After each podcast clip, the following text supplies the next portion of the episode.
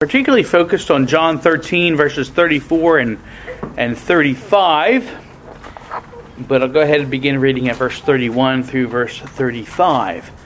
So, John chapter 13, beginning at verse 31. Listen now to the reading of God's holy word. So, when he had gone out, Jesus said, Now the Son of Man is glorified, and God is glorified in him. If God is glorified in him, God will also glorify him in himself and glorify him immediately. Little children, I shall be with you a little while longer. You will seek me, and as I said to the Jews, where I am going you cannot come. So now I say to you, a new commandment I give to you, that you love one another, as I have loved you, that you also love one another. By this all will know that you are my disciples if you have love for one another. Let's seek the Lord's blessing on this, his holy word. O oh, gracious God in heaven, we do praise you and thank you, Father, again for the opportunity that we have to gather together here, to open your word, to see the truth that is here. And we do pray that your Spirit would be working in our midst and helping us to see this challenge that you give to us. And that you would help us to apply these truths to our hearts and our lives. That we would truly bring glory to you as we seek to be faithful witnesses throughout all the earth. And so we ask now, Lord, for your blessing upon your holy word. In the name of the Lord Jesus Christ, we pray. Amen.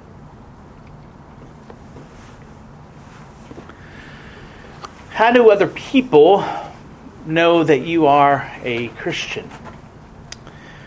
Do you talk openly about God, about Jesus, and about your faith? Or maybe you uh, casually in conversation mention things like going to church or praying or reading the Bible. How do others, especially those who may not know you, how do they know you are a Christian? Well, Jesus in our passage this evening gives his disciples a command so that by their faithful obedience to that command, all people will know that they are his disciples and followers. That command is to love one another. Now, last time in our Back to the Basics series, we considered the first and the greatest commandment to love the Lord your God with all your heart, soul, mind, and strength. Loving God by serving and obeying Him and seeking to glorify Him in all things is really our, our chief goal and purpose in life. A purpose that we can only fulfill because by His abounding grace and mercy, God first loved us. And He demonstrated that love by sending His only begotten Son, Jesus, to suffer and die on the cross for our sins. Indeed, this is the greatest act of love, even as we will celebrate in the Lord's Supper this evening. But the command in our passage to love one another also flows out of God's great love for us, as well as our love for God. That is because in loving him by we love him by keeping his commands we must then love one another because this is what he has commanded us and called us to do and so, as we consider this basic yet important command this evening, I want to focus on how we're to love one another in three different spheres of our life in the home, in the church, and in the world. And we begin with the love in the home. Right? Home, sweet home.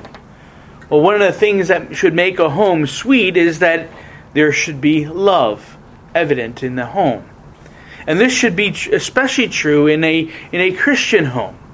Recognizing again that for true and lasting love to be present, that Christ must be at the center and the love of God must be the foundation. We see this, for example, in Psalm 127 unless the Lord builds the house, they labor in vain who build it.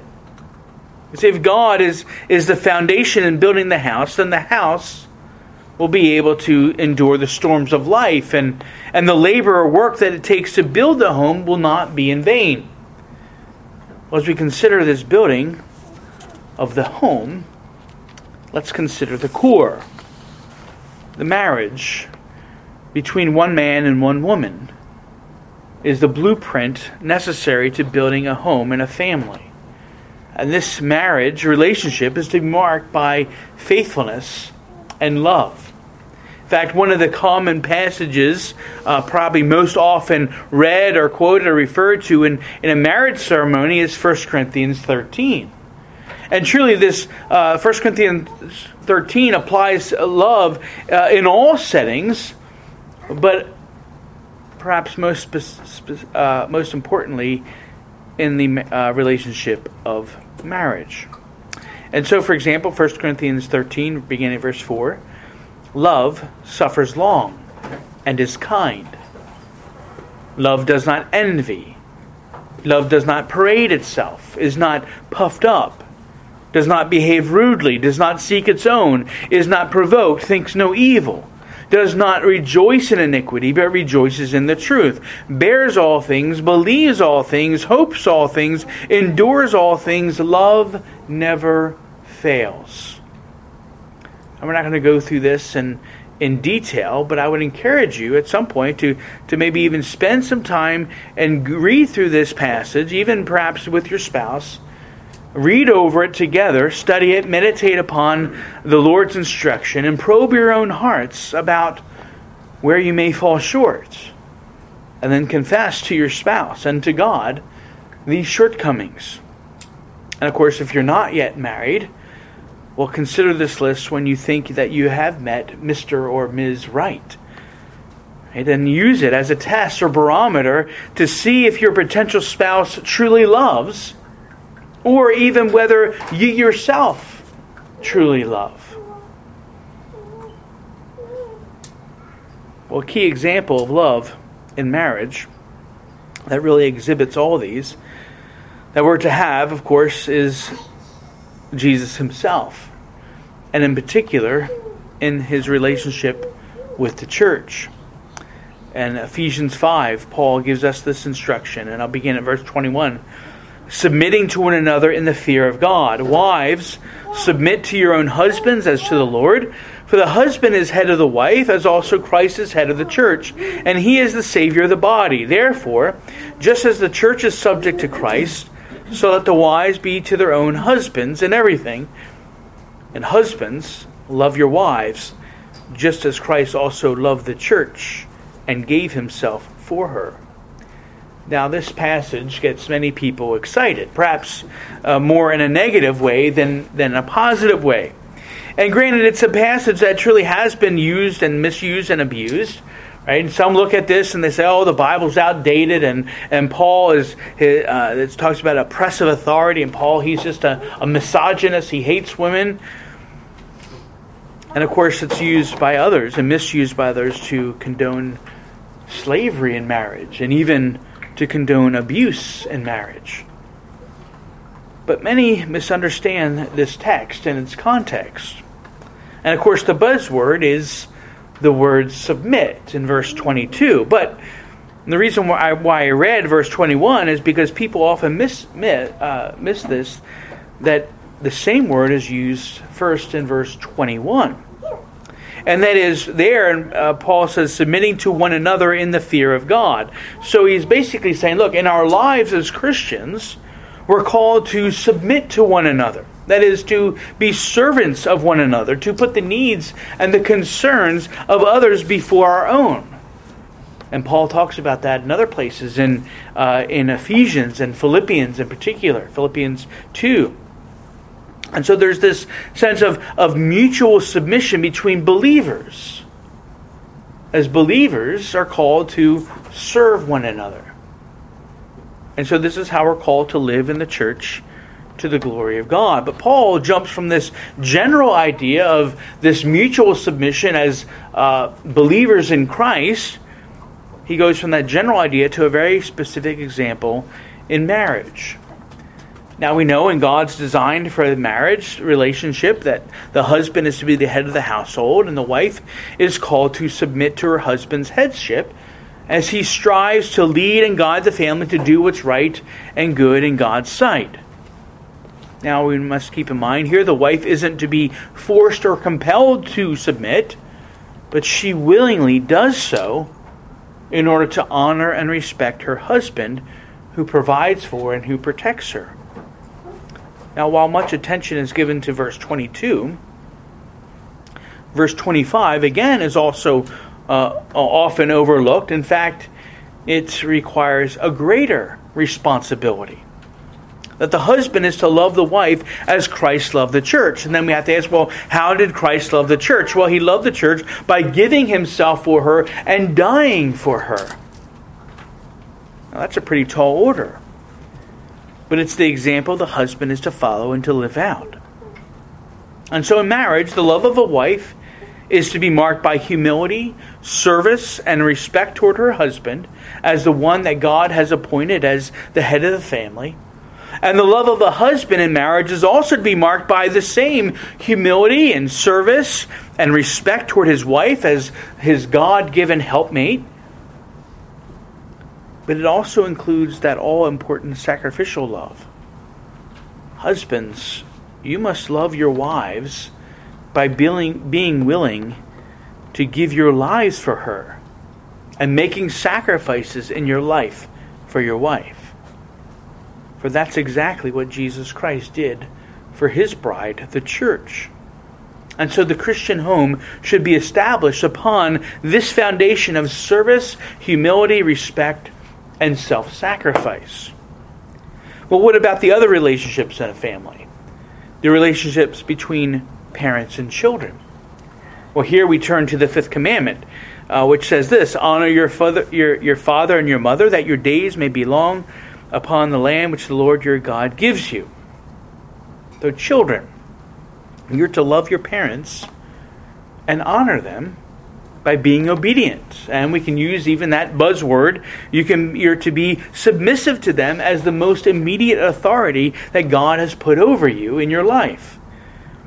And you're supposed to trust that you've been given to your parents as a gift from God, and that your parents will do all that they're able to do to teach you the things of God. And of course, this is one of the, the things that they commit to doing when you are baptized. They commit to uh, teaching and instructing you and providing for you and caring for you and praying for you. Now, implied in this commandment is not just the uh, the children's love for the parents, but also the parents' love for the children. So, parents are to love your children, respect and honor them as the gifts that they truly are. And we see how we're to love our children in, in three particular ways. They're to provide for them, I provide food, clothing, shelter, physical, emotional, and spiritual needs and nourishment. So, children, parents have a, a duty and an obligation to provide for you, to see that you have that all you need. Not necessarily that all that you want, but all that you truly need, so that you might grow and flourish in the fear and in the nurture of the Lord.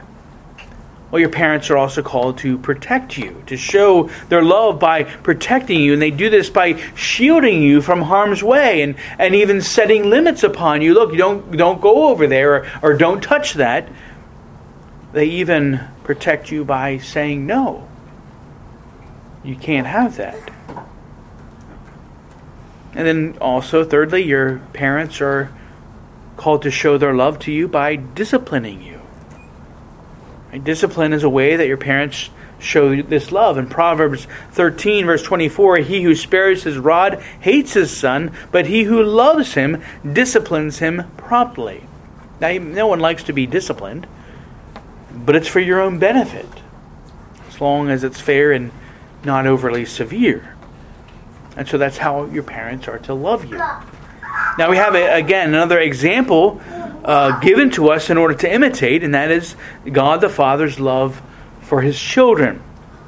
Right? God loves those who are his, even as a father loves his children. Psalm 103, a father pity as a father pities his children, so the Lord pities those who fears him, who fear him. And it's God who provides for us. It's God who protects us. It's God who disciplines us. Hebrews 12, picking up from uh, Proverbs 13, for whom the Lord loves, he chastens and scourges every son whom he receives. And of course, we know that God greatly loved his only begotten Son. And through that Son, God now loves those who would believe on him. And so, husbands and wives loving one another, and parents and children loving one another, this is how, how we carry out this command in the home. But what about in the church? How is this command fulfilled in the church? Well, we start with the love that the sheep, the people, are to have for their shepherd. That is, the people for the elders. Now, this again closely parallels structure in the family. You see, again, we're all one, and we're all equal as to our standing in Christ. But the elders have been given the responsibility and the authority in the church. And that should be respected and honored. And so the members of the congregation are called to respect, honor, and, and submit in love and with love to the appointed elders. And Paul gives this instruction to Timothy in 1 Timothy 5. He says, Let the elders who rule well be considered worthy of double honor, especially those who work hard at preaching and teaching. And then uh, Hebrews 13, the writer there says, Obey your leaders and submit to them, for they keep watch over your souls as those who will give an account. Let them do this with joy and not with grief, for this would be unprofitable for you. And so the awesome work and responsibility that the elders have been entrusted with should engender the love of the congregation. And again, practically, we again see this love expressed in service and humility and submissiveness and in honor and in respect. And hopefully, you will have an example to follow in your elders. Because just as the people are to love the elders who are over them, the elders are called to love the people that the Lord has entrusted to their care. And so Jesus, in response to James and, and John's blundering request to be seated at the right and left hand in his kingdom, Jesus, at that point, uh, he cautioned them as those who would not just be disciples, but who would be future apostles and, and future leaders in the church. Jesus cautions them and says, You know that the rulers of the Gentiles lord it over them, and those who are great exercise authority over them, yet it shall not be so among you. But whoever desires to become great among you, let him be your servant. The Apostle Peter picks up on this same uh, idea in 1 Peter 5. He says, Therefore I exhort the elders among you as your fellow elders, as your fellow elder and witness of the suffering of Christ, and a partaker also of the glory that is to be revealed. Shepherd the flock of God among you, exercising oversight, not under compulsion, but voluntarily, according to the will of God, and not for sordid gain, but with eagerness, nor yet as lording it over those allotted to your charge, but provi- proving to be examples to the flock.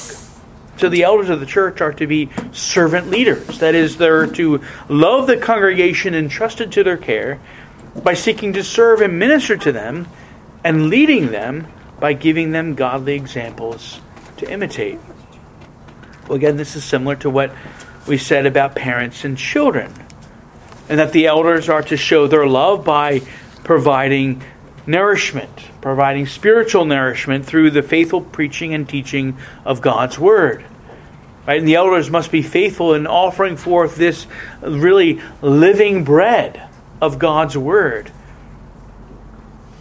They're to provide spiritual care and counsel, to pray for the members of the church, and to minister to them in times of need. The elders are also called to show their love to the congregation by protecting them protecting them from wolves in sheep's clothing, from false teachers and false doctrine.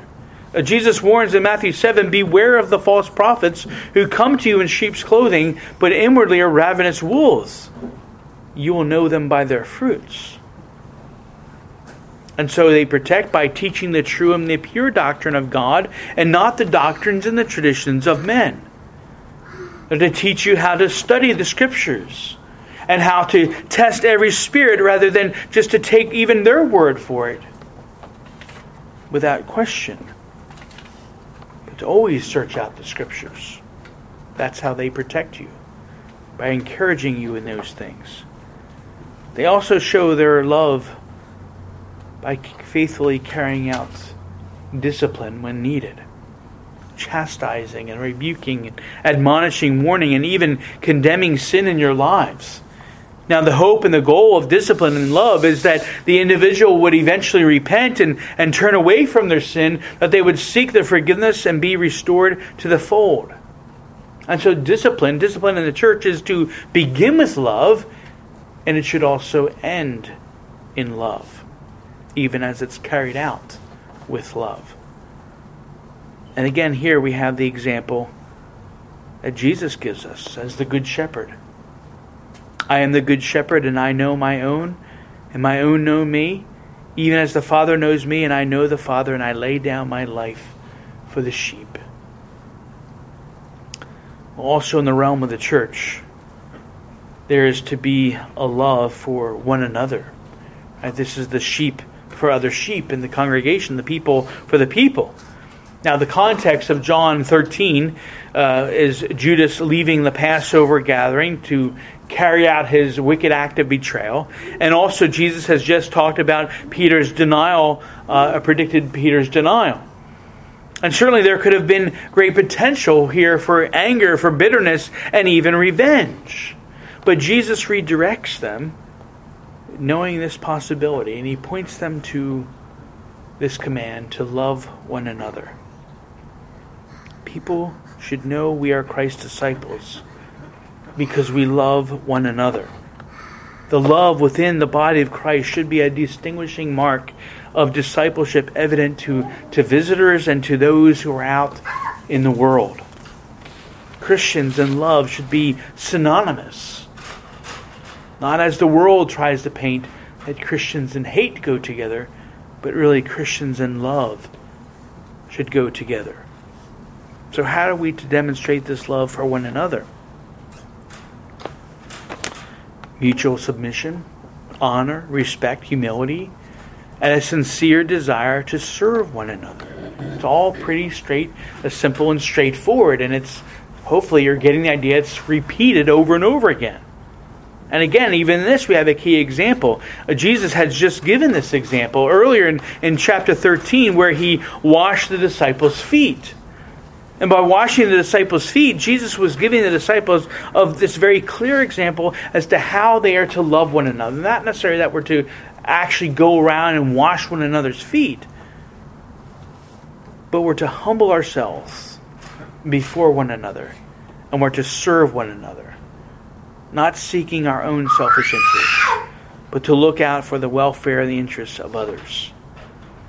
Beloved of God, what kindness of love! Have you expressed to one another recently? Are you seeking to be uh, submissive and, and humble toward one another and giving honor and respect to one another? Seeking to find ways how you can serve one another. That is the fulfillment of this command that Jesus gives. Well, our love, certainly in this context, should first and foremost be shown to those who are of the household of faith. Right? We, as those who are united together in a common faith in Christ, obviously it's natural that we have this everlasting bond that pulls us together. And so we should have this great love for one another because even Christ loved each of us. But the Apostle Paul charges in Galatians 6, he says this So then, while we have opportunity, let us do good to all men, and especially to those who are of the household of the faith. So we are to first think about how we can love one another within the body, but we're also called here to do good and to show our love to all men, to those outside the church, even to those in the world. Now, I should say that this is not a call to love the world, that is, to love worldliness. As, as John warns about in 1 John 2, he says, Do not love the world, nor the things in the world. if anyone loves the world, the love of the Father is not in him. That's pretty severe. For all that is in the world, the lust of the flesh and the lust of the eyes and the boastful pride of life is not from the Father, but is from the world. And so we, we don't love the worldliness of the world, but as we're in the world, we're to love those who are also in the world. We're called to show love to those in the world. This, again, is really the second greatest commandment. The first being, love the Lord your God with all your heart, soul, mind, and strength. The second is like it, you shall love your neighbor as yourself. And it's interesting when Jesus gives that command and, and uh, that teaching to his disciples, it's in response to a question from the rich young ruler who had asked him, Who is my. Uh, then uh, he asked, Who is my neighbor? It is the question that follows. He says, You know, love your neighbor as yourself. Who's my neighbor? Remember what follows? It's the parable of the Good Samaritan. And so that our neighbor, Jesus points out there that our neighbor is anyone who is in need. And that includes everyone, as all are in need in one way or another, especially there's in spiritually in need of the gospel. Now, it may seem easy to be kind and serve unselfishly those who are our neighbors, right? Those are close by, and oh, yeah, I can take a I can do a, a friendly thing. I can show my love and serve my neighbor next door and do something nice and special for them. But what about those who don't treat us very neighborly? The unkind neighbors. You see, we're even called to love them. We're to love the unlovely. Jesus says in Matthew 5, But I say to you, love your enemies and pray for those who persecute you. Now, this truly requires sacrifice and patience and endurance, understanding, faith, self control, peace, kindness, goodness, and of course, love. It sounds like 1 Corinthians 13, and indeed it is. Apply 1 Corinthians 13 not just to your spouse, but to your enemies. But there's, see, a goal in all this in loving those in the world and even loving your enemies. Because as we do this, we provide an opportunity for the gospel to shine forth. Paul says in Romans 12, But if your enemy is hungry, feed him. And if he is thirsty, give him a drink, for in so doing you will heap burning coals upon his head. Do not be overcome by evil, but overcome evil with good and the coals there are to be, you know, someone is treating you uh, poorly and you're treating them kindly. Well, that's going to be convicting upon them. And those burning coals are going to be simmering and may stir their hearts, we trust. So our good deeds done out of love and done in faith in the name of Christ will cause, cause others to be confronted with the truth of the gospel and of its transforming grace and power. And they'll note that we don't react and respond uh, as others do, but we rather we react and respond in love and compassion and all humility. What a great witness and a testimony for the glory of God. Indeed, where there is love, the gospel will truly flourish. And what's our example for this? Paul lays it out for us in Romans 5, verse 8. God demonstrates his own love toward us, in that while we were yet sinners, Christ died for us. While we were sinners, while we were enemies of God and his righteousness, unlovely in his sight, Jesus Christ died for us. Christ has done this for us, and He calls us now to do the very same thing in our lives, right? So He's not calling us to do anything differently than He's done. To love openly, freely, and generously, so that all may know that we are His disciples indeed. And so love must have preeminence in our lives if we're to have anything at all. Wives, in love, you need to submit to your husbands. Uh, husbands, you need to love your wives as Christ loved the church. Parents, you need to love your children, and children, you need to love and honor and obey your parents. People of God, you're to love your elders. And elders, you're to love the people God has entrusted to your care. We're to love one another. We're to love your neighbors as yourself to the glory of Christ. This is what Jesus here commands us. For if we're faithful to this command, others should know without a doubt that we're his disciples, that we're Christians, and that we worship the one true God who alone is love. And of course, we must remember that we can only love one another because Jesus Christ and God first loved us through Christ. That He gave us the perfect example of love by sending Jesus, that whoever would believe on Him would have everlasting life. If you desire true love in your life, you must first receive the love of God that is offered to you through the gospel by believing in the Lord Jesus Christ alone for salvation. And truly, may He shower upon all of us this great love so that we might then love one another, all to the glory of God alone. Let's pray. O Lord God in heaven, how we rejoice and give thanks for the truth of your word and for this command, which seems maybe simple, but it's challenging because people are hard to love. And even as we think about it, as we look in the mirror and we wonder and are mystified as to how you could have loved us, we acknowledge that we're hard to love. In fact, we were unlovely and your enemies. And yet you so loved us that you sent your son Jesus to die for us. Father, we just pray that you would stir within our own hearts that kind of love within our marriages, within our families, within the congregation, and even within our communities. So that as we strive to truly Love one another as you have called us.